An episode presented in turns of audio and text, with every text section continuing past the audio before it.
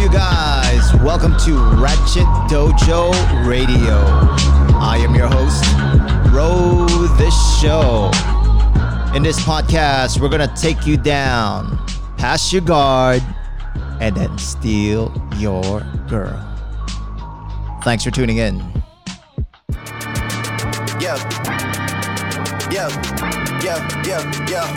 Gone on you with the pick and roll. What is up, you guys? Welcome to the Ratchet Dojo Radio. I am your host, Ro the Show. Tonight we are joined by one of my friends. He is one of Jiu-Jitsu's best photographers, in my opinion. He has shot everyone in the world of Jiu-Jitsu. So tonight, we are going to be talking about ISOs, white balance, and aperture. If you do not know what that means, well, you're on the right show. Please welcome Mr. John, a.k.a. Rick, a.k.a. Mr. Ricard. What's up, man? What's up, my man? What's up? Yeah, the name gets a little confusing with me, right? Because I go by John Ricard, and I also go by Rick Ricard. So it can be a little confusing to people, but it started when I first started doing karate, which was now about 20 years ago, rather than use the name John, because I knew there was going to be another John at the dojo, because there's another John everywhere. I just said Rick, which is what my wife calls me as well. So I have a lot of people who call me Rick. And then I kept Rick as my name whenever I'm doing martial arts. So in jiu-jitsu, I still use Rick. And then I ended up keeping the name to the degree that even when I was doing like magazine work for jiu-jitsu, I would just credit it as Rick Ricard instead of John Ricard. I don't know. I like Rick. You know, Rick Ricard. It kind of like rolls off the tongue. Yeah, it sounds a bit like Ricky Ricardo, but people don't really know that show anymore, so it works really nice. But then what happened at, mind you, had I been John at Marcelo, again, when you say John, it would have meant John Sateva. It never would have meant me. So Rick worked fantastic there, but of course now we have Rick Rios. And if you say Rick at Marcelo, it could just as likely be Rick Rios as opposed to me. You know, like sometimes Scott will call up, like he used to call Rick to be the partner for him to teach the class. And I'm jumping up and he's like, no, I mean the other Rick. So wrong guy. Yeah, wrong guy. What's funny is that in my previous academy, there were a lot of mics. So there were like, in one class, there were like 3 or 4 mics. So one person would be called Fireman Mike or Police Mike or something of that nature. You know, so everybody gets a nickname. Yeah, so we had that with Whitney, who teaches the yoga class at Marcelo. They started to call Rick Rios New Rick, which made me Old Rick for a second. And then she changed it to Classic Rick. And I'm like, I like that. I like Classic that. Rick. So that works. Well, anyway, so Rick, so how are you during this whole pandemic thing? Man, I'm loving it. I'm blessed to have a training space in my basement where I force my daughter to train with me. I've actually trained more in the last 6 months than I would have normally trained had the schools been open. It's not the same training because I don't roll, but I've been able to practice a lot of technique with her. It's great, man. I've worked on a lot of personal things that I wanted to work on. And like, I miss jiu-jitsu, but I wish the shutdown would never end. Yeah. Except for jiu-jitsu. I mean, for me, I miss jiu-jitsu. I mean, I haven't done jiu-jitsu like in a real academy besides just Kano Martial Arts. You know Gary St. Ledger. I think you did a photo shoot with him. I shot him. So I stopped doing full-time jiu-jitsu in November, and I made the switch to do full-time judo. So I actually was going a little bit nutty. So last week, I actually did one of those underground jiu-jitsu. Yeah, I saw the pictures. Yeah, it was in Italy, I believe, because Mark, who runs it, always tags where it is. It's like Italy, it's Spain, it's Brazil. It's never Brooklyn. Okay, whatever. Hey, listen, he can do whatever he wants to do. All I know is I'm not geotagging anything. Right. You know what I mean? That's how you get in trouble. Right. But I have to say, I admire that you went into judo for two reasons. One, and you made black belt when? Was it last year? Approximately last year. Yeah. Right, last year. But then to really humble yourself back down to white belt and to become a complete beginner is a fantastic thing, I think. And what I liked about it was because, you know, when being a professional boxing coach, you have responsibilities.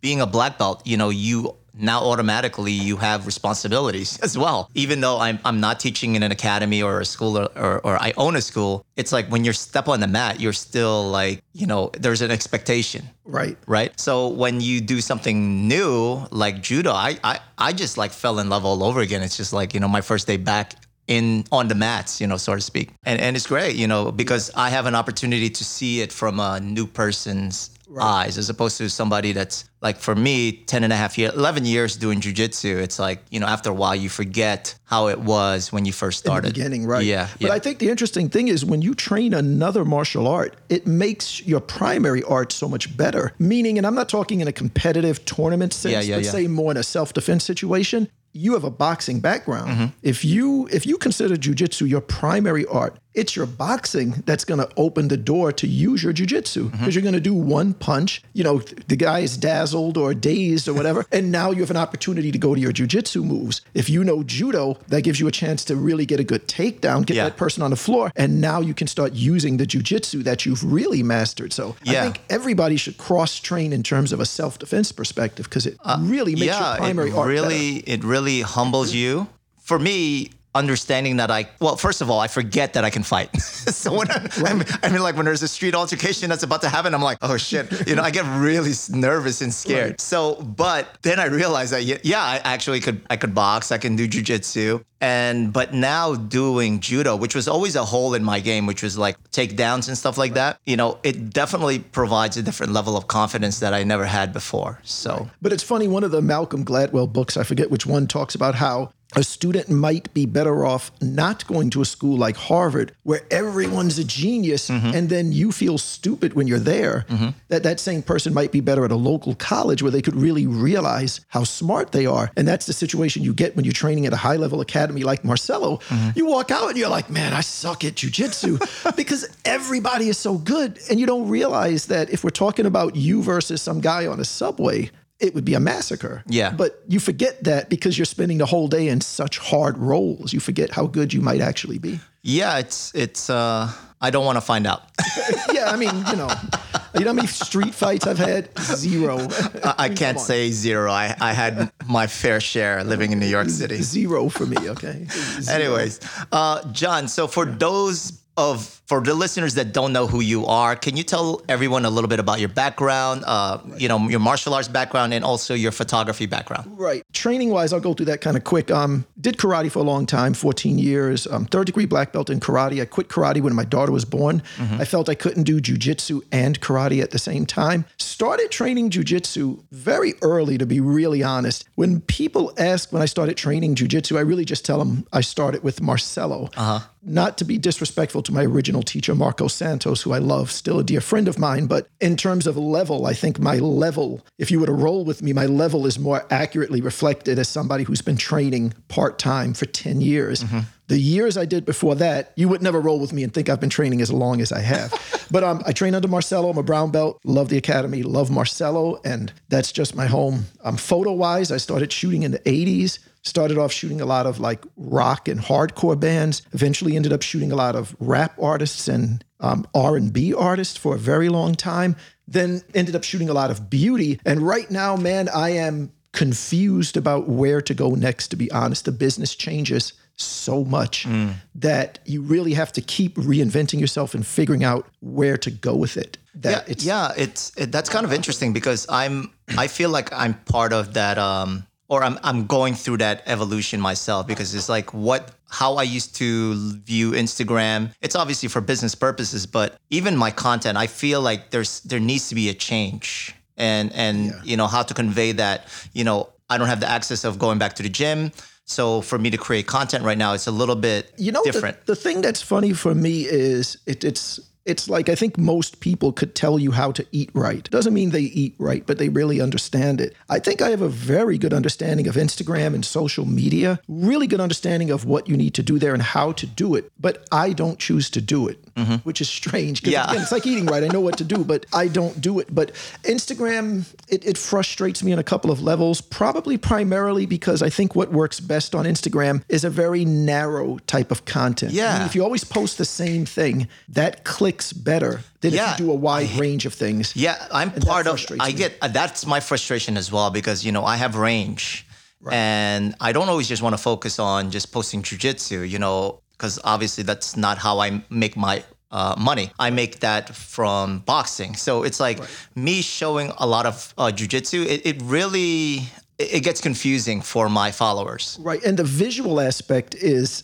it's almost unfair in a way, because if you were showing a great boxing technique to a 50-year-old man, it's not going to get as many views as you showing a lesser technique to a model. Yeah, because exactly. It's a visual medium. Absolutely. And that can be a little frustrating. Yes. You know, for me, I mean, when I'm shooting in a studio and I'm paying rent in that studio and I've carried lights to this place and set them up and all of that, and it's so much work and so much knowledge, but it gets the same amount of attention as a pretty girl who just goes into the mirror and goes click and goes out the door. So the visual aspect is... Man, sometimes I'm like, man, I wish I was a girl, a hot girl, because all I want to do is just like take a selfie and I get like 10,000 likes, you know, in like an hour. But the thing that you see, the thing that you notice, what you notice a lot though is two things. One, a lot of them aren't doing anything with their account. There are girls who have like 100,000 followers and there's nothing that they're selling. It's not monetized in any way. So it's almost irrelevant that they have 80,000 followers instead of 10,000 because they're not doing anything with it. And secondly, I think in time, as they get older and the next hot girl comes up, there's nowhere to go with that account because it's all been based on look at me, look at me, look at me. So you're telling us to look at the pretty girl, but you know, we found a prettier girl. She's 5 years younger than you. We're going to go look at her. You can't complain because you like the idea of us looking at pretty girls. You were one of them. Don't get mad when we're now looking at another pretty girl. So I think in the long run that I'm cute, look at me is not a viable long-term thing. And again, when you see those accounts, ask yourself, how is it monetized? Well, how is this benefiting them? And usually it's not. It's just a vanity. So since we're on the topic of social media, how can we translate that through, let's just say somebody that is a jiu-jitsu professional or somebody just that loves to post pictures of themselves? Right. You know, I mean, what is your suggestion as far as strategy is concerned? I think if you really, really want to do it, this is unfortunate. If you really, really want to do it right, you have to put the money and time into it. If you look at AJ, how do you pronounce his last name? It's Asgazaram or something to that effect. Which? AJ. Oh, yeah, yeah. I don't know. I know who you're talking about. Right, AJ, he's an Enzo Gracie black belt? Or I think he's Gracie Barra. Gracie Barra. Yeah, and it's like Asgazaram. Something like that. His Instagram is something like the Florida boy. Or the Florida boy, something like that. Like his Instagram is phenomenal. It's not a ton of posts, but they're all photographed well. And let me take a look at it. Let's look at it, and then let's look at what the pictures are. Yeah. You can see he's communicating something more than just I do jiu-jitsu. He's very calculated and very clear about what he's communicating there. And you're going to see he's communicating, I travel. He communicates, I teach seminars.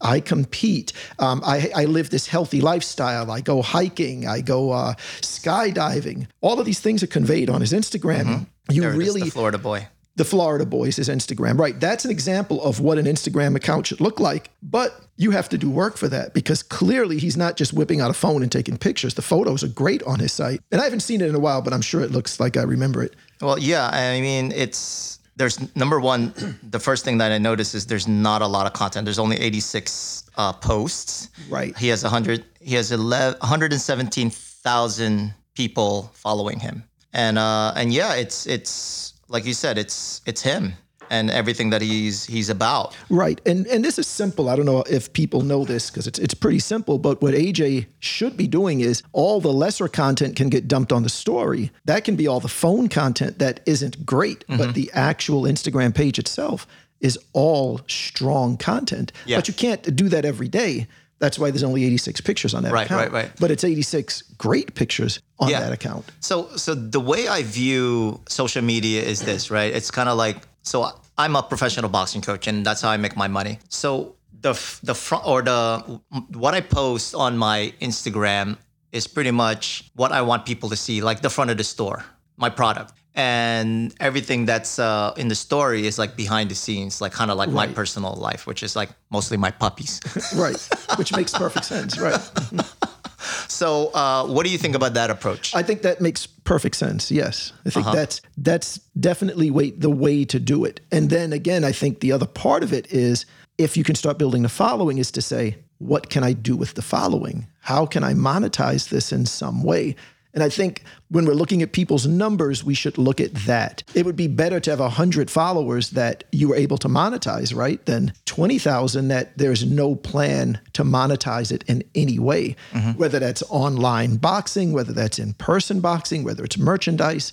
At least there should be some kind of plan about what it is you can do for, like when someone reads your bio, there should be some information about what you can do for them. Right. What is it that you do? It needs to be answered. And a lot of bios don't really answer that. And what do you think about jiu-jitsu practitioners? Let's just say they're blue belt, purple belt, and it says athlete on it. Yeah. I mean, you know, if that's what they love, like go, you know, go off. If that's what you love, you know, go on. I personally, I try, like in my social media, I don't comment much on jiu-jitsu because there's that nature that like you're going to run into these people. So I'm always shocked that people will get in a fight with like Gordon Ryan on Facebook. I'm like, are you insane? Why would you do this with somebody that you could run into on a mat one day? And he's got the right to choke you out because you're, you know, going at him on a mat. We talked about that in one of our episodes, which is like, you know, trolls, you know, jiu-jitsu trolls. And, yeah, it's like it's such a small community, you know? Yeah, why would you do that? You know, but you know, there's something that you spoke about on the podcast. I don't remember what the episode was, but I've listened to a bunch of them. And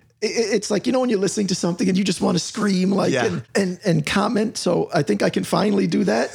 Okay.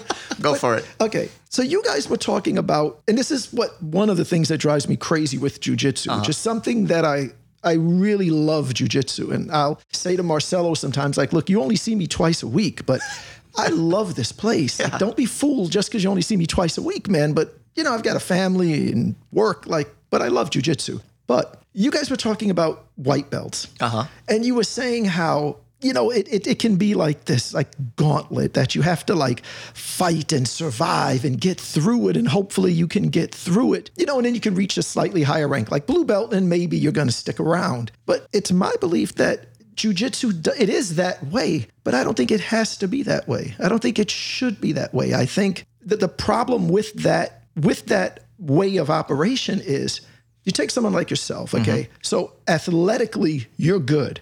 Right? You're coming into jiu-jitsu on your first day with a certain amount of athleticism. Correct. And did you have a boxing background already when you started jiu-jitsu? Yes. Okay. So if you can do boxing, you can do anything. In my opinion, boxing is the single hardest thing to train. Like you're getting punched in the face, like forget about it. It's the hardest thing in the world and the least fun to do when you're getting hit.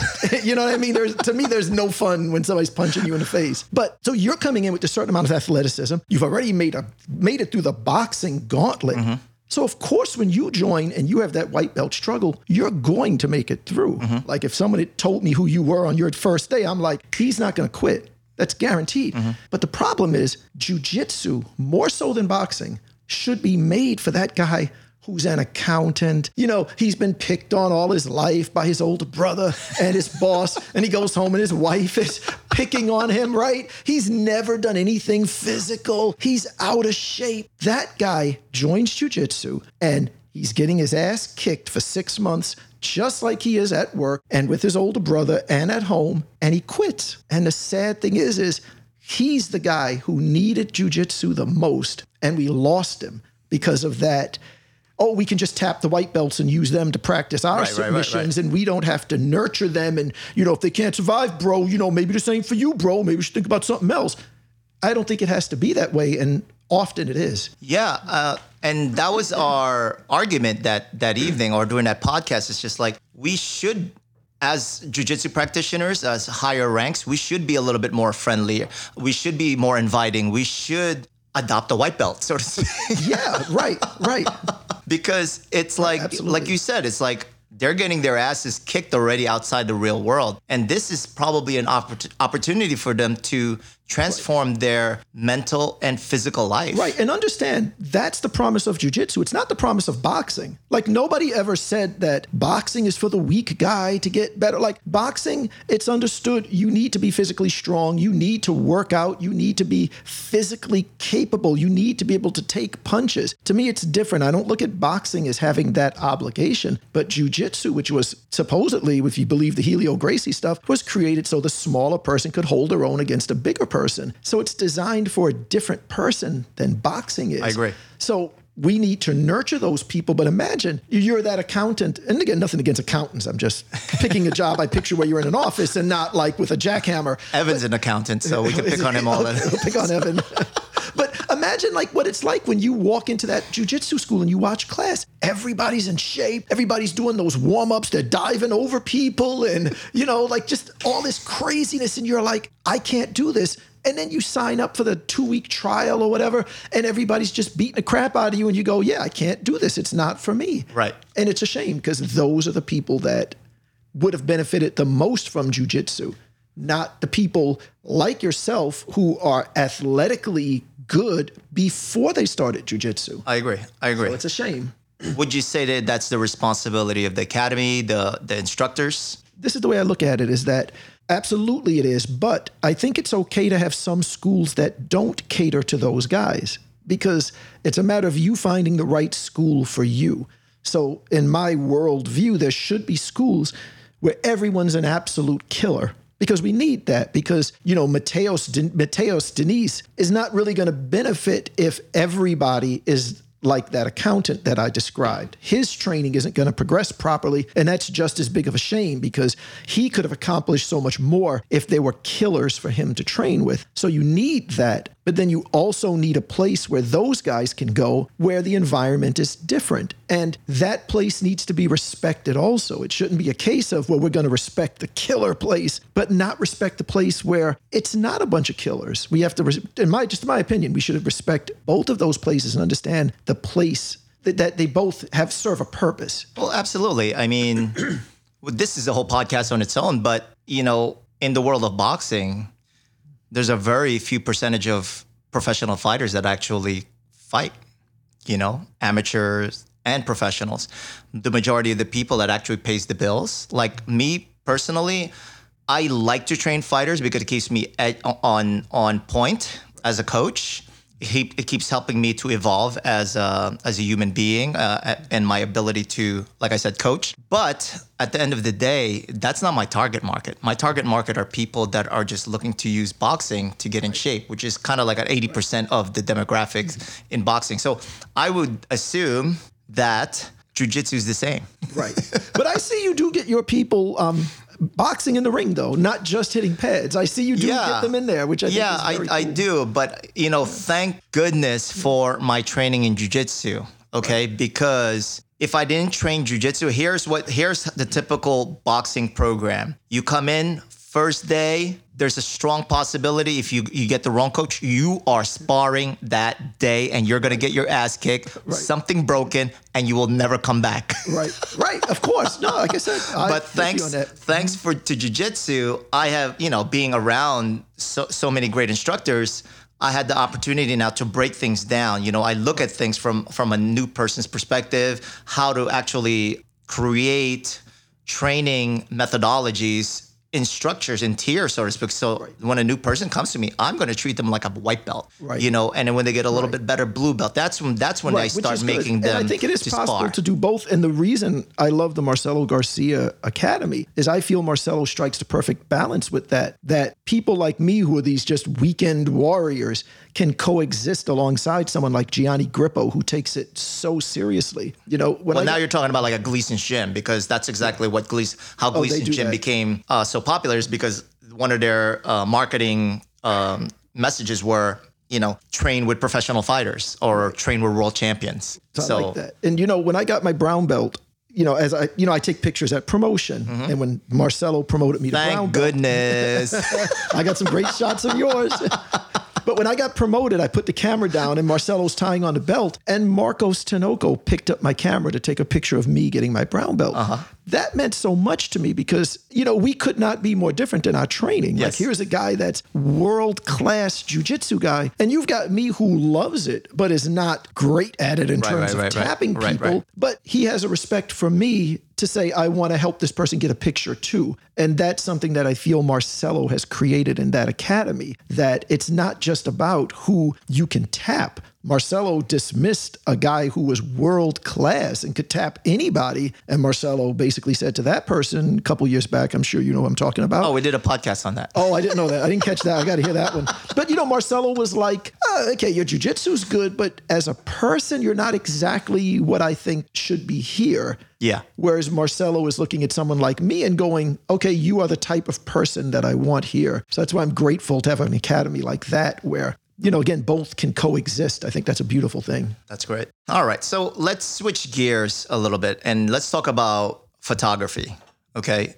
So specifically with jiu-jitsu. So first of all, thank you for taking those incredible pictures of me because, welcome. You know, if you didn't take those pictures of me, I mean, it's kind of like, I feel bad for other academies that don't have their official photographer, so to speak. Yeah. You're kind of like the unofficial official photographer. Thank God they let me do that because rather than having 50 guys all just run around, like just let one guy do it. And then it just works better for everybody to get just the one person in the right angle. There's still great shots the audience can get, but that kind of perfect angle, just have one guy and nobody's in anybody's way and it's easy. And everybody knows if I shoot it, it's going to be available the next day for free on the Marcelo Facebook, unofficial Facebook page. And it's smart that they let that happen the way it does. And I sit around waiting for that. We had a trip to Miami one time, my family, is about a year ago. And I didn't go the first day with my wife just to shoot promotion. And my wife was furious. And I'm just like, look, we only do promotion twice a year. Like I have to do this. You know, and I sent them down to Miami without me, you know? Yeah. And yeah, it's kind of crazy because in my opinion, you know, when I was like a blue belt and then you were taking pictures and stuff like that, I think that's when we're like, I was still getting into like Instagram and stuff like that. And, and obviously it was a visual platform and I still didn't know how to use it at the time, but like, I realized that you were taking a lot of great pictures from, you know, of these great athletes. Right. And because of that, I think that you have been, people like you, okay, and what I mean by people like you are professional photographers that do this for a living, that actually get paid to do it, okay? And actually taking your time, because I know that you don't, when you shoot at the academy, you don't get paid. No, not at all. But you are one of the reasons why, in my opinion, this is just my opinion, I could be wrong, Marcelo Garcia became so popular because of everyone's photos. Wow, I'd love to feel that. But also some of the athletes' career have taken off because of you, especially the Brown Belt Dream Team at the time, in my opinion. Yeah. And again, this is just my opinion, you know, just looking back. But yeah, it's an honor to document that. Like I'm honored to be able to just be this like tiny little brick in this giant brick house that, you know, Gianni Grippo is building. I'm just tiny little thing. I'm a positive influence in there. You know what I'm saying? Yeah, but I think it's I think it's a little bit more than that because I mean, being in the world of combat sports, you know, I at the time, you know, when I was boxing, I wish I had an opportunity to be able to take more pictures. But at the time, it was what? It was just we were doing film, right? And then nobody had a camera. No, it was costing them money every time they pushed the button, so they didn't want to do it.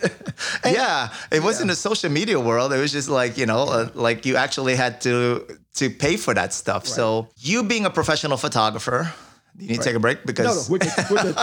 You're my first person that's actually in the studio right now. Oh, that's cool. No, I like it like this. And I know the audio is better this way. And oh, absolutely. That. So why would a professional photographer like yourself give up your time, energy? Because, you know, your camera costs thousands of dollars. Your time costs hundreds and thousands of dollars over the years. I mean, it's a pain in the ass to edit, you know, frankly speaking. There was one day when I was dabbling in the world of photography because I feel like when you are going through a change in your life, photography comes into your life to help you express your creative expression. Right. But so that happened to me. I took some photography classes and all that stuff. And but it's not for everybody. In a way, there is a kind of lowering of yourself when you photograph people. If you think about it, in a way, sometimes you're.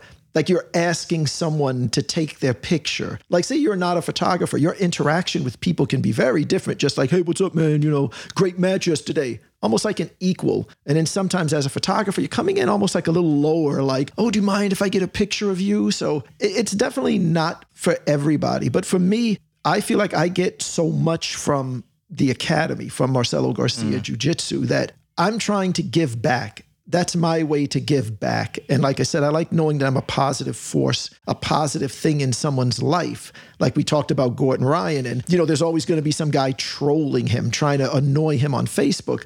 I don't want to be that. I want to be the guy who just helped him in some kind of way with a cool photo, you know. But the other thing I think that I bring to the table when you say professionally, and this is not to sound obnoxious or anything like that though, but in my head, there's a whole series of like rules and guides that I'm following. And I think sometimes when people pick up a camera to shoot jiu-jitsu, they don't have that in their head. They're just aimlessly shooting. I'll give you, a couple of examples, okay? So for one thing, in a gi class, I will not photograph a lower belt tapping a higher belt. So I'm not trying to embarrass anybody. So I'm witnessing that all the time as I'm just walking around shooting. But again, if I see the blue belt tapping the purple belt, I don't photograph it. I'll just wait until I can get, blues tapping blues or purple tapping blues, so no one is embarrassed by the photo, because the goal is to make you look like a superstar, not to embarrass you that you got tapped by a lower belt. And I'll give you another example, try to visualize a picture of someone being armbarred.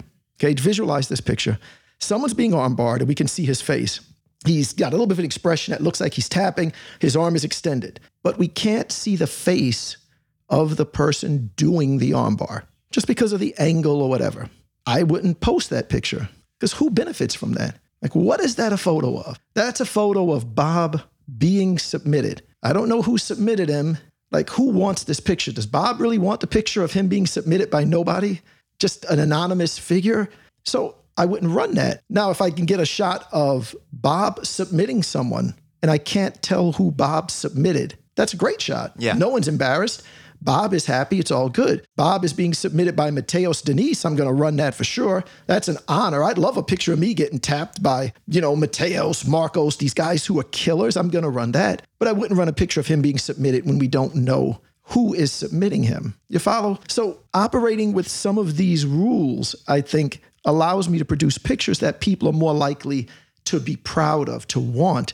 And then they're more welcoming me when they see me with a camera, because they understand I'm not trying to embarrass them. And you could have a little bit of embarrassment that it's purple against purple and you got tapped, but that's kind of your thing. There's nothing wrong with what happened here. Purple tapping purple is fine. If you're a blue belt and you got tapped by a purple, that's fine. If you have an ego problem with that, we had, this is funny. This is right before we shut down. And I was shooting, right? And I could see a guy who was losing. And he said to me while he's rolling, he's like, man, you always catch me when I'm losing. And sometimes people will make jokes like that when I'm shooting. Not a good idea, first of all, because to me, if I'm shooting, I don't talk to you. I don't interact with you. I just shoot. You should be focused on the roll. Don't pay any attention to me. And if you do a thumbs up, I'm not running a picture anyway, because again, it doesn't represent anything real. When people roll, they don't just randomly do a thumbs up. You might react to me with a thumbs up, but then I don't want that picture because it's now ruined by the process of me taking it. Mm-hmm. I just want what's going on. But the guy said, man, you always get me losing or whatever. Now, I'm not conscious of that. I don't have anything against anybody. I'm not trying to make someone look bad. It's kind of not a great comment to make. Dude, I'm just shooting what's happening. And I'm conscious of the rank. So I finish up shooting. I go to change. I go to leave. And I see the same dude is rolling. I go, let me go and try to get a better picture of this dude before I leave. I go back. I walk up. He's losing again. And I just wanted to go, excuse me, maybe you just suck at this. And the problem isn't when I'm coming to take a picture, okay? Don't blame me for this, okay? Well, I appreciate that, because there are people out there that could completely take that and change it into their profile picture. And let's just say they had a split second on, let's just say, Gordon Ryan, a Kimura position. Right. And all of a sudden, they change their profile picture of them Kimuring Gordon Ryan. I have a phenomenal picture of Aaron Hurl doing, I forget what it is, it's probably an armbar or a triangle on Marcelo. Uh-huh. She's never gotten a picture. I never posted it. I never gave it to her. I never even said to her, oh, look at this cool shot I have, because then she would want it. Of course. But I can't give her the shot because, like you said, it's going to be Erin Hurl's seminar. And there's a picture of her with, Marcelo in a triangle. And the picture could be a lie. We don't know. How did she get the triangle? Did he say, here's a triangle, whatever? So, I don't do that. Well, pictures are worth 1,000 words, so that's why. Right, or $1,000 for that seminar. So. Right, exactly. So. And I'll give you one more. I don't shoot funny pictures of rolling because I don't think it's funny. So if there's this moment where somebody's head looks like it's in somebody's ass or something looks kind of sexual based on the position of the bodies, I don't run that picture because I'm not trying to embarrass anybody. But you'll see people run photos that like turn into memes or that are funny. And I just don't think it's fair, because it's like, you think about what's going on. At the moment I'm shooting, and this could be a tournament or this could just be rolling in the gym. Either one of these two guys could get hurt very badly at any second. Mm-hmm. Doesn't happen often, but it can. Now I'm just sitting here taking pictures. I'm complete, for the most part, I'm safe. I could get kicked, but I'm basically safe while I'm shooting. It's like the nerve of me to be like, entertain me. You know, like, this is amusing to me. Oh, how funny it looks that your head looks like it's up his ass. That's amusing. I think I'm going to photograph that.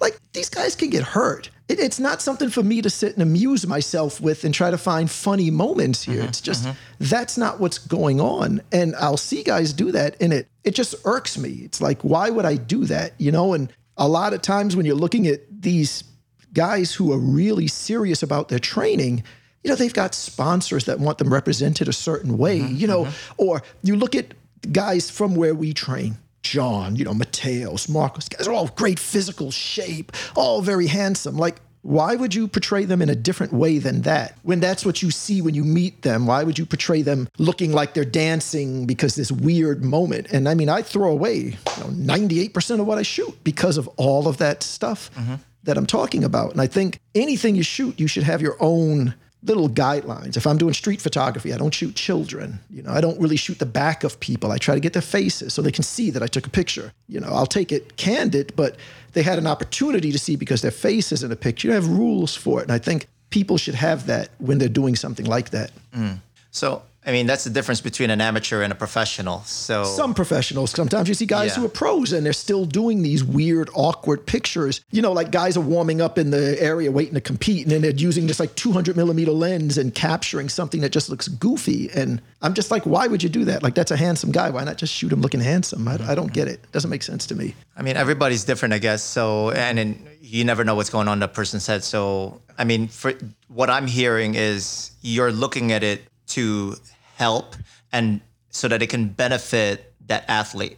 Absolutely. You know, and for that, that's why you are always on top of the mind consciousness when it comes down to jiu-jitsu pictures in the world of Brazilian jiu-jitsu. I think that's why I'm welcome, because I have that in mind. Yeah. You understand? And like, I photograph Marcelo a lot, but then you don't see a lot of Marcelo on my page because I never want to look like I'm trying to, you know, piggyback off him or use him to build me up. So I photograph Marcelo. It goes into a database that the academy has access to, and it's sitting there, but a lot of it never really shows up on my feed because I don't even want it to look like I'm doing that. Like I said, I'm grateful to be part of that academy. You know, that's why I named my account Rick in Action after MG in Action, you know? It's like a lot of people did that, actually. I'm glad, you know why? Because I'm always hoping that they're not going to come to me one day and say like, hey, you can't use that because, you know, it's compete. Like, it's a tribute. It's not trying to like steal from them. It's a tribute. And I'm glad when I see more people do that, I'm like, good. So hopefully they'll just understand a lot of us want to do that and they won't ask me to drop Rick in Action, because I love that. Well, the only person imitating Ro the Show right now is Evan, and he's calling himself Evan the Show. Oh, get out of here. You might have to go visit him and straighten that out. Well, he's actually my co-host, so it's not too bad. So he's all right. He might have to he has a pass.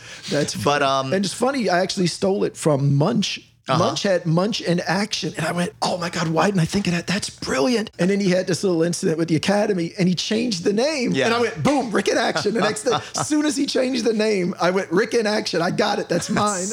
So after him, I was the first, okay? And it's interesting, but your handle can make a difference too, you know?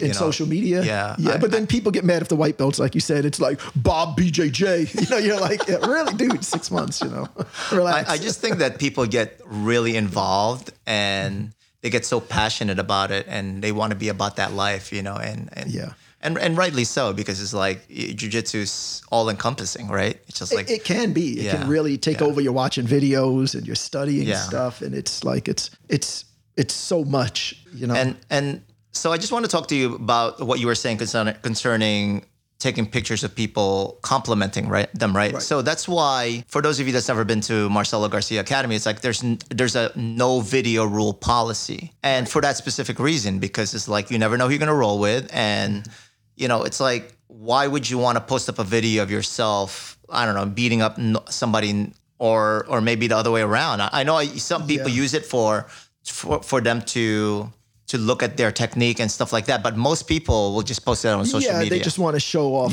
what they're doing. And like I said, and I think there is a little bit of that in jiu-jitsu of the tap, the lower belts thing. And it's a little, I remember you guys talking about the ego aspect of jiu-jitsu on the podcast earlier. And again, sometimes I think that can be a little bit of a problem. Have you ever heard my idea of how jiu-jitsu should do the belts? Have you ever heard my idea? No, I have not. Okay, so here we go. When I run the Rick in action, everyone. Hold on. Here we go. When they appoint me the head of the IBJJF or whatever, okay, here's how it works. Ready? Okay. When you enter the academy, on the wall is a whole bunch of belts, and you put on whatever belt you want. So if you walk in and you feel like a white belt that day, you just put on a white belt. If you walk in, you feel like a black belt, okay, put on a black belt. I'm going to introduce you to Mateus and I'm going to introduce you to Marcos. Put on a black belt, but you just put on whatever belt you want every class. Come on, no promotion, no nothing. You decide your rank every day. What do you think? I would definitely be, I wouldn't mind being a blue belt every single day. Would you not sometimes, like in all honesty, when you come in tired, would you not sometimes grab a blue belt and go, I'd rather just be a blue belt and not have the pressure? Man, how much pressure do you have as a black belt? Oh, tremendous. Tremendous. How great would that be? You know? It'd be fantastic, but I don't know, man. That's very controversial. That's, you know, my theory, you know, because you always roll in jiu-jitsu. It's not an art like Aikido where, you know, boxing, you know, there's no sparring, you know, but there's no mandatory. There's no belt ranks in boxing. So it's like you can see when somebody, the minute they start moving, you can see if they're like, if they have experience or not. You know?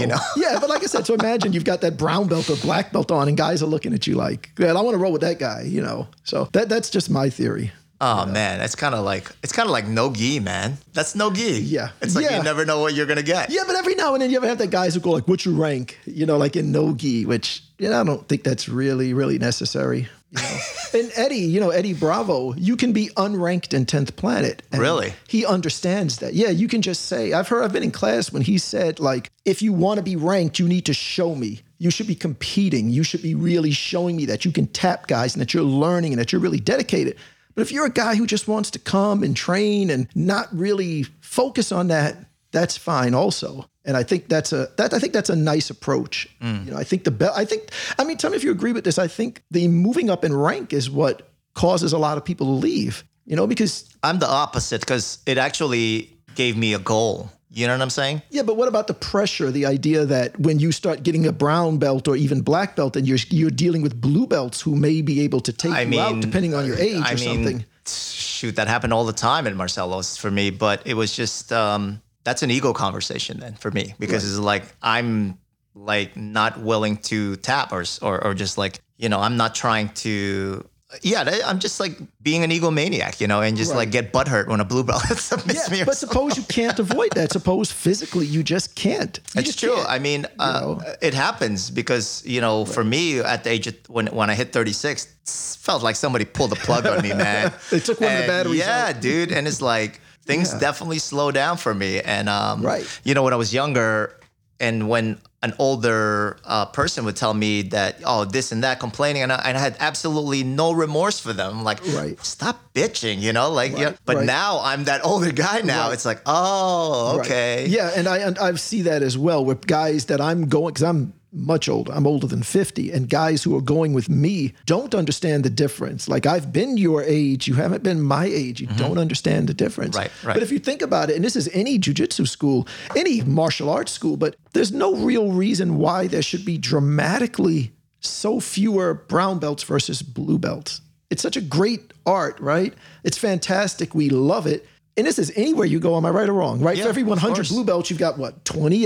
If you're lucky, you've got 20 brown belts. Like you might have 10. It's like the 80-20 rule. It's like, you know, 80% of the people, you know, will just like completely just show up and some of them will stay and some of them won't. And the 20% and even less with the black belts, right? 5% or something like that. But I've always thought the rank makes it worse because there's this expectation as you come up in rank that you can perform to a certain level. But Rick, I want the pictures with me having a black belt. Hey, it looks a lot better than a brown belt, right? Purple belt's beautiful. The blue belt looks pretty cool. So I'm going to tell you a story. So when I was in dating and then, you know, and then I dated this girl and then I told her that like I do jiu-jitsu and, you know, fortunately I was a brown belt at the time and she knew jiu-jitsu. So she was like, she's like, oh God, at least he wasn't like a, at least he wasn't a purple belt or something lower like that. So he's like, so she was actually very happy that I was a brown belt. So. Right, right. Usually people don't know the rank; they know white and black. And exactly. Any color, it's like they could all be the same. Yeah, so. Can you speak a little bit more about that? Because I think that's a great, not to take away from blue belts, purple belts, and brown belts, but you're right. Most people understand white belt and black belt, and that has to do with the movies. Right, of course. Right. So can you? But the thing is that no one really defines what those terms mean, and that's kind of a problem. Like, what does it mean? You know, like the Gracie Academy, right? With Henner and Heron, they had a huge problem years ago. They would give you a blue belt in the mail. And to this day, people still think you can get a belt in the mail from them, from their Gracie University program. You can't get a belt. You can get stripes, cannot get a belt. But they were defining a blue belt as being, in their minds, a blue belt meant you could hold yourself in a street fight against someone your size or larger, you could survive. That's what a blue belt meant to them. Mm-hmm. To every other jiu-jitsu school on the planet, a blue belt means you can hold your own against another blue belt in a sports setting. So you could have come up under the Gracie mail-in program and gone to a regular jiu-jitsu school. You get your ass kicked by white belts and blue belts on a sport mat. Yes. But that's not what their blue belt meant. Got it. You follow? Yeah. So and the same thing happens, of course, with black belt. There's this assumption that if you're a black belt, and this is the thing that like always kind of bothers me. It's like, and I know you've talked about traveling to other academies and you like that and stuff, you know, but for me, it's... Oh, I actually hate it. Oh, do you really? No, you were saying you wanted to do more. No, somebody else. You know, but what happens when you go to another school and you're a Marcelo black belt? What is the expectation when you go with their purple belts and you go with their blue belts and you go with their brown belts? There's an expectation because to them,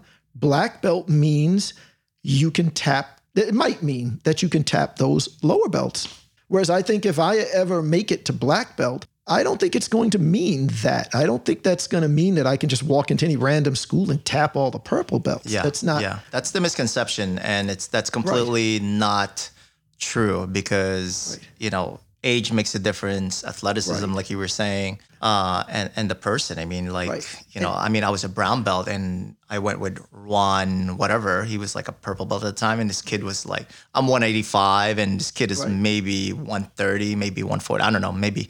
Right. But he was smaller than me, and he was mauling me. You know, he was faster. He was just more explosive. It's just different, you know. Right, and then look again at Marcelo. Marcelo took a world-class competitor black belt and said, you're not really representative of what my black belt means. You don't really match. Doesn't mean he's a bad person. It's just you don't really match what I feel a black belt is, even though that person could easily go to any jiu-jitsu school in the country and tap all the purple belts. You follow? But again, if I make it to black belt under Marcelo, it's not going to mean that I can tap anybody, but it will mean that I have a certain way that I carry myself and I represent the sport, what I've given to the sport and how I treat people that are around me that makes Marcelo say, this person can represent me as a black belt. Yeah. But I don't think everyone understands that. Yeah, I mean, different ways that you can interpret what a belt is. When I received my black belt, I realized that it's not about me winning competitions. It's not about me being better than Matt. It's actually me making another person better than me. That was... To me, that was like the epiphany. Right. It was like, whoa. Right. But you're good. I always roll with you. Every time I'm in class, I'll go to roll with you. Yeah. You know what I mean, you're one of those people, Dave. You know, yeah, you can level. You know, you can change because I could change the levels because it's like it's not always. It doesn't always have to be an ADCC match. Right. Yeah, it doesn't have to be proving something every time, you know. Sometimes I'll watch guys like that, and I'm like, are these guys getting money if whoever wins this match? Like, what are these guys doing? So you can clearly see that Rick loves jiu-jitsu, you know, and this is why he's so passionate about it. He takes pictures of it. And Rick, I just want to ask you a quick question as far as your thoughts on somebody just purchasing a very, very expensive SLR camera and putting it on automatic.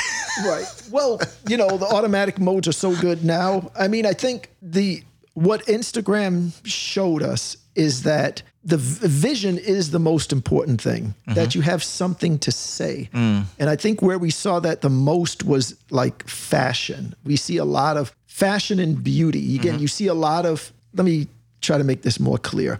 It is okay if you take, let me back it up again. Okay. If you can produce a good picture and nothing else matters. Mm-hmm. Okay. So again, I follow a lot of people. I've done a lot of beauty photography where we've got 6 lights and a pretty girl and we spent 2 hours on her hair and makeup and we create this perfect image. And over the years, in the last few years, I've seen a lot of makeup artists who can do makeup on someone's face and they have figured out how to take a good photograph of that. That's the only thing they can shoot is a girl that they made up her face in their living room with their one light. They don't have the ability to go photograph a concert or a press conference or anything else, but they can photograph that one thing. Uh-huh. So if they have the vision to create this thing and photograph it, it's okay if they are strictly on automatic.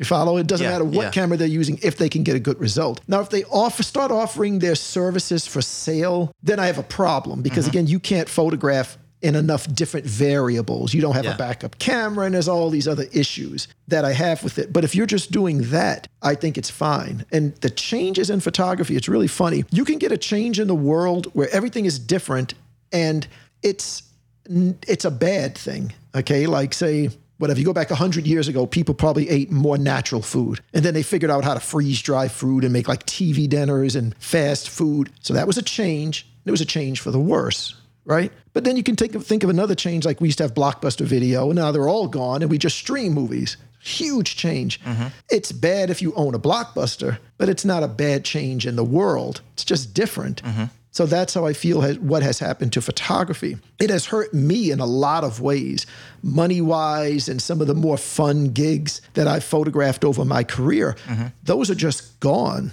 It's not like I don't get them. They're just gone. I mean, I would have record labels, you know, like Motown Records would fly me to like Atlanta for 2 days to photograph at a Busta Rhymes music video shoot. That was a typical gig for me. They would send a car to get me to the airport. I mean, there's nothing more fun than being in your house at 5:30 a.m. and a car pulls up and you just sit in and it takes you right to the airport and then you're in Atlanta for 2 days for a 2-day Hype Williams, Busta Rhymes video shoot, you know, making like $1,000 a day, retaining ownership of the images and now being able to give them to a stock photo agency or a magazine independently and making even more money on it, possibly selling them 2-3 years later. Those kind of gigs are just gone. Mm. They just don't exist. So a lot of the changes have hurt me, but they're not necessarily bad. When that makeup artist is photographing this girl herself, that's a beautiful thing. It just sucks for me because that would have been a gig for me maybe, but it's not necessarily a bad thing, mm-hmm. you know? So what is your suggestion now? I mean, what are your thoughts for somebody that is looking to get into photography? What is your advice? I think we've been moving a lot towards people doing things themselves, correct? Okay. Unfortunately, for people who want to get paid doing this, the shutdown we've had in the last 6 months mm-hmm. is actually going to accelerate people doing things themselves. Mm. That's what I think. Nobody can predict the future. It's just some guy talking. It's just what I think. But during this 6-month period, people have had to shoot more things themselves. And when that ends, when that shutdown is over, I don't think they're all going to go back to hiring people. They're going to be, you know, I figured out how to do this over that 6 months, and I don't need to hire somebody to shoot this. So I think the area that's going to remain in photography is the higher level that most people can't do, mm-hmm. you know? So like currently I'm offering jiu-jitsu photo sessions, right? I'm using like 4 lights. I'm in a studio. I'm creating a photograph for a regular person that they cannot create with an iPhone at sunset. Mm-hmm. They just can't. Yeah. You have to be in a studio to put an edged light and to put the shadows in a certain place. So I think the more you can elevate the photography and make it more complex and complicated, I think that's going to be a road you can take. Alternately, just shoot for fun. But the giant middle area, these like $300 gigs or whatever, they're just, I would shoot for these jiu-jitsu magazines all the time, the technique things, which were a lot of fun. Like I just did it so those guys could get in the magazine. Mm-hmm. So much fun. You open up the magazine, there's 6 pages with all these techniques, you know, pay like $250, $300. It wasn't any money, but it was great. It was just so much fun doing it. Again, gone. That's just completely gone. Mm-hmm. So that whole mid-range is gone. So either shoot for fun or figure out how to do it at such a high level that it can't be duplicated with a phone. Well, I realized that it's a lot of fucking work being a photographer. Not the shooting part. The shooting part is the fun part. Right. It's the post-processing, man. It's like what most people don't realize is like that Lightroom and that Photoshop. Yeah, but what are your thoughts on that, on post-processing? You know, when I shot for BET, I worked for BET photographing a show called 106 in Park. I was the house photographer for 2 or 3 years. Shot 5 shows a week. Sometimes it was 2 shows a day. So the show was live. Some of the days, other times they would do the pre-tape.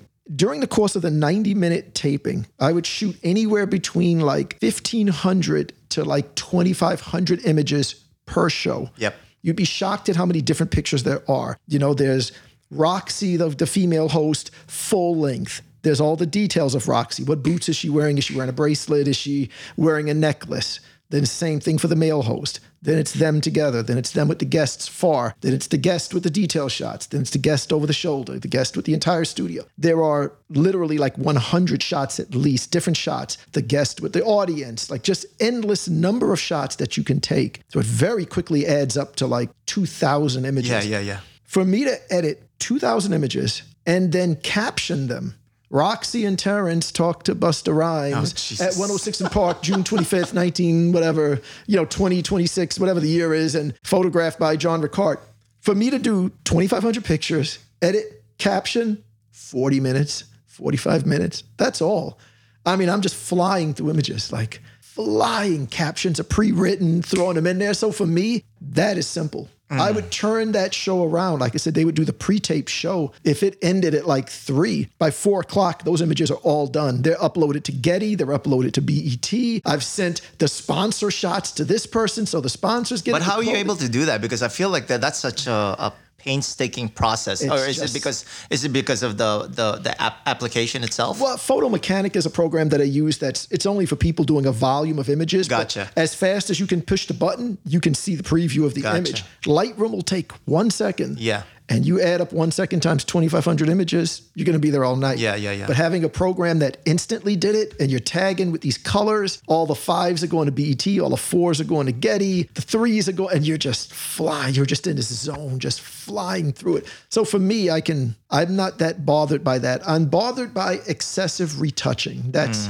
something I don't like to do. It's time consuming. It's not fun. You don't accentuate the butts? No, not often. And I'll just send that out. Unless it's Kim Kardashian. And we talked about monetizing. That's another thing you just reminded me of when you talked about when we talked about these Instagram accounts. Like, you can see photographers with the sexy girl pictures. Phenomenal work, great work. There's no money there anymore. Like, there's just not. Like, when you see these guys that are just shooting these great photos of gorgeous girls and they're half dressed, there is no money there.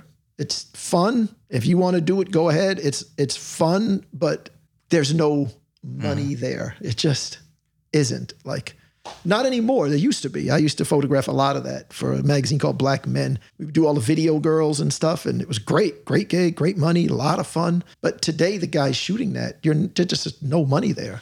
So it's such a different business than it was. So it just, everything changes, though. Wow. So is there any money in jiu-jitsu photography? No. In my opinion, no. Not at all. That's why, for me, I looked at it as something that I would do for fun and to give back to my academy. And I see a lot of guys do these things where they do these like $50, they'll shoot your thing. Now, if you come up to me and approach me and go, hey, could give you $50 to shoot the thing? Yeah, but I'm not going to solicit that. I just don't think it's worth it. And I mind you, I think the jiu-jitsu competitors are crazy for not doing it. Like, to have a great picture of you competing, like, God, that should be worth so much money to you. Of course. Great photo of you strangling some guy. Like, yeah, not only is it for professional reasons, but it's like you're going to look back 20, 30 years from now and be like, more than any other picture, way more than that picture you at Disneyland, standing in front of the logo with a big stupid smile on your face. But you would think when these guys put up the $50 thing, like, it would just fill up instantly, like bam, bam, bam, bam, bam. But again, the guys who are doing the tournaments, you're like, man, I got to spend $100 times 2, and I got to get lunch that day. And what, like, they're tapped out. They don't want to do it. And some of those guys suck who shoot it. So I agree. They're terrible. They're like, their white balance suck. Yeah, I could have a whole conversation. We shoot at this Nat Holman gym, and everybody acts like you can't get good color. Like, You don't need to get the color accurate. You just need it to look good. I just shifted to blue. It looks great. Again, I don't want to sound obnoxious. I think what I shoot at that Nat Holman gymnasium at City College, it looks really nice. Uh-huh. The colors are not correct, but it's a nice shade of blue. You could be proud to put that on your wall. But when you see guys shooting the local tournaments, no, there's no money. And you know, the IBJJF will hire you for like $100 or $150 to shoot the whole tournament. And I've done it for them like that. And man, if you can go look on their Facebook and try to find the ones I've shot, you will see the number of matches I shoot is more than anybody, mm-hmm. because I shoot it like it's $1,000 gig. If I'm gonna take the gig, I'm gonna give it 100%. Mm-hmm. If not, I'm just not gonna do it. But I will never go, it's only $100, so, you know, not busting my ass. Yeah, but it's also, for me, I see that there's an opportunity for you as a photographer, because it's an opportunity for you to market yourself, right? Because it's your work. It may not be for jiu-jitsu professionals, but like, I know you know, when you shot my black belt photos, I mean, I didn't expect that. And you didn't ever solicited me, but I PayPal'd you anyway, because I was like, yo, you know what? I'm like, okay. Dude, I will never be promoted to black belt ever again. Lifetime, you know what I'm saying? Or maybe judo, but you know, one step at a time. I will be there, you know? But it's funny how valueless it is. Look at this as an example. So you would think if the IBJJF is paying like $100 or $150 to photograph the tournament, you would think they're going, yo, we're getting over. Like, we're going to get these pictures dirt cheap. When I've shot for them, they want the pictures low res so they can upload it to Facebook right away. Mm-hmm. And they want their watermark on the picture, right? Yep. And I tag my watermark as well on those images because it's going up to their site. They do not ask for the high resolution, unwatermarked images. Mm. Now, what does that tell you? Like, they don't really care about the picture. They just need it for today. Yeah. That's why they're only paying $150 because in their mind, it's not worth anything. They're not thinking like, man, you know, we might get a young, you know, Gordon Ryan as a blue belt and this is going to be valuable. They're not thinking that at all. They're just like, we need this shot today for Facebook. And I guarantee if you went to them right now and said like, excuse me, where are the pictures that Rick shot for you in 2017? Nobody has them. Of course not. There's no way they have an archive system set up where they upload it and they can instantly go, you know, New York Open, you know, July 2017. Here are the pictures. No, it's disposable to them. Mm-hmm. So they don't care about it. So in my view, no, there's no real money in jiu-jitsu photography. And I've shot for some of the brands. Again, it's always just a couple $100. So why do you think that people do it? You know, just the bragging rights. You know, just for fun. And you get a couple of guys who try to act like they're really doing, they're walking around like who they are. But most people, I think it's more just like, it's just fun. Mm-hmm. You know, I mean, I think it's fun. I don't think everybody thinks it's fun. It's a long day when I do like the New York tournaments. I only did the Worlds one time, but I did it from the audience.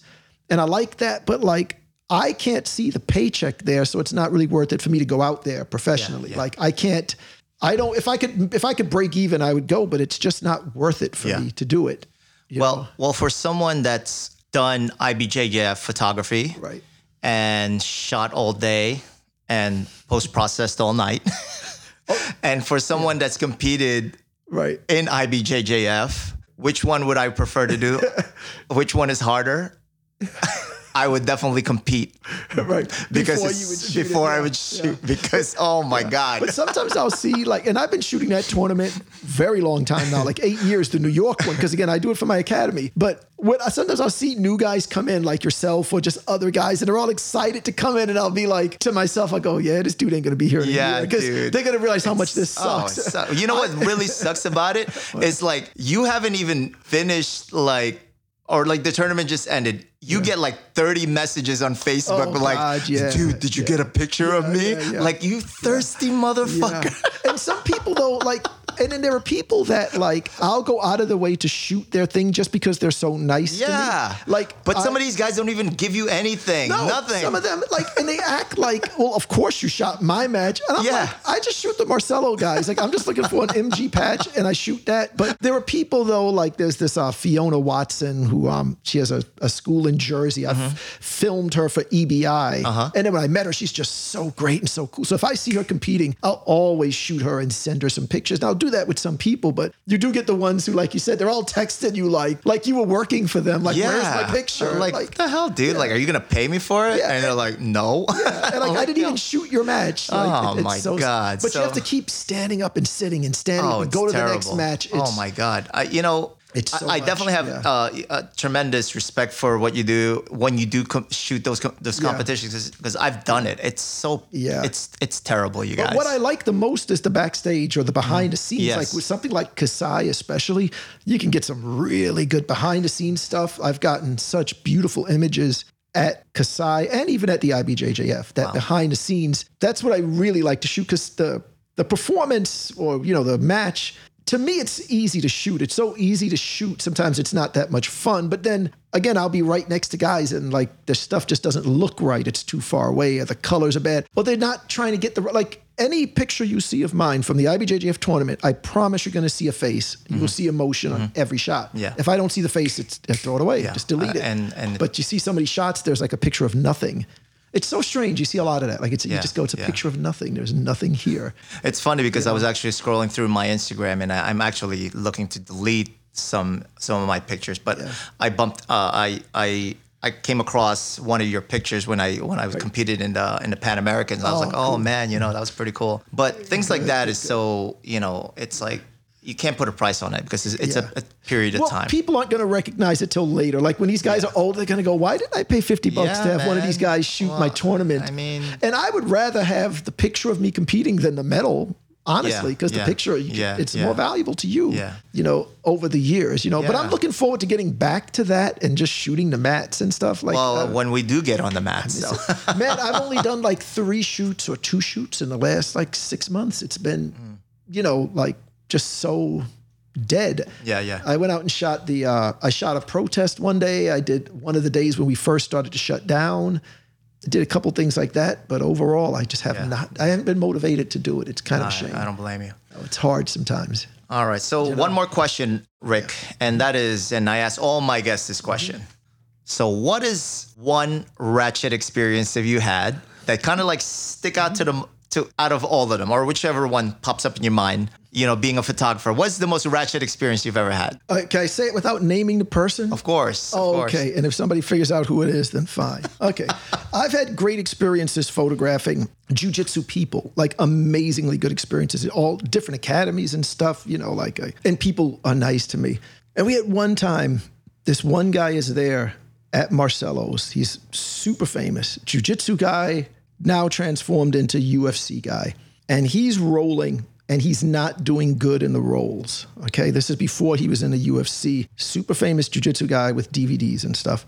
And I'm photographing him, and I can see he's losing. Now, again, if you knew me, you would know that picture of you losing is never gonna get out. Mm-hmm. I'm not trying to embarrass you. Right. I might show Marcelo crushing you, but again, you got crushed by Marcelo. I don't care who you are. You can't complain about that. That's Marcelo. But I'm not even gonna really make you look bad against Mateus or Marcos or something. I'm not trying to embarrass anybody. Like, I'm really trying to get an even shot for that stuff. Like, if I shoot Sateva going against Marcos, I'm trying to find a shot where they look even. I don't want to show Sateva getting beat. I don't want to show Marcos getting beat. So same as the visitor, not trying to embarrass you. Now, sometimes I will take that photo and save it, because if some kind of way that photo becomes valuable down the line of like you trying to say something bad about my school, I don't mind having a photo in my files of you getting your ass crushed by one of our guys. So I understand it might be valuable later. I have seen that happen. So I understand historically the picture might be valuable, but again, I'm not just trying to run it. But okay, so this dude's getting crushed, and he says to me, as soon as the roll ends, and I'm taking a few pictures, but again, it's some of the times you see me shooting, maybe I'm just checking the light or whatever. I'm not going to run you getting crushed. And he goes to me, like, yo, could you do me a favor and not photograph me? Like, so rude. Just, mind you, I've been training over 10 years. The only time I've ever been yelled at on a mat like that, ever. And it was so uncomfortable for me. It was so awkward. I'm like, okay. And I walk away. Bothers me for the whole rest of the class. And you know me, I'm friendly with everybody. I don't want a problem. There's nobody that I'm like, yeah, fuck that, don't roll with him. I like to be friendly with everybody. I shoot everybody at the academy. There's not one person that I don't shoot this dude.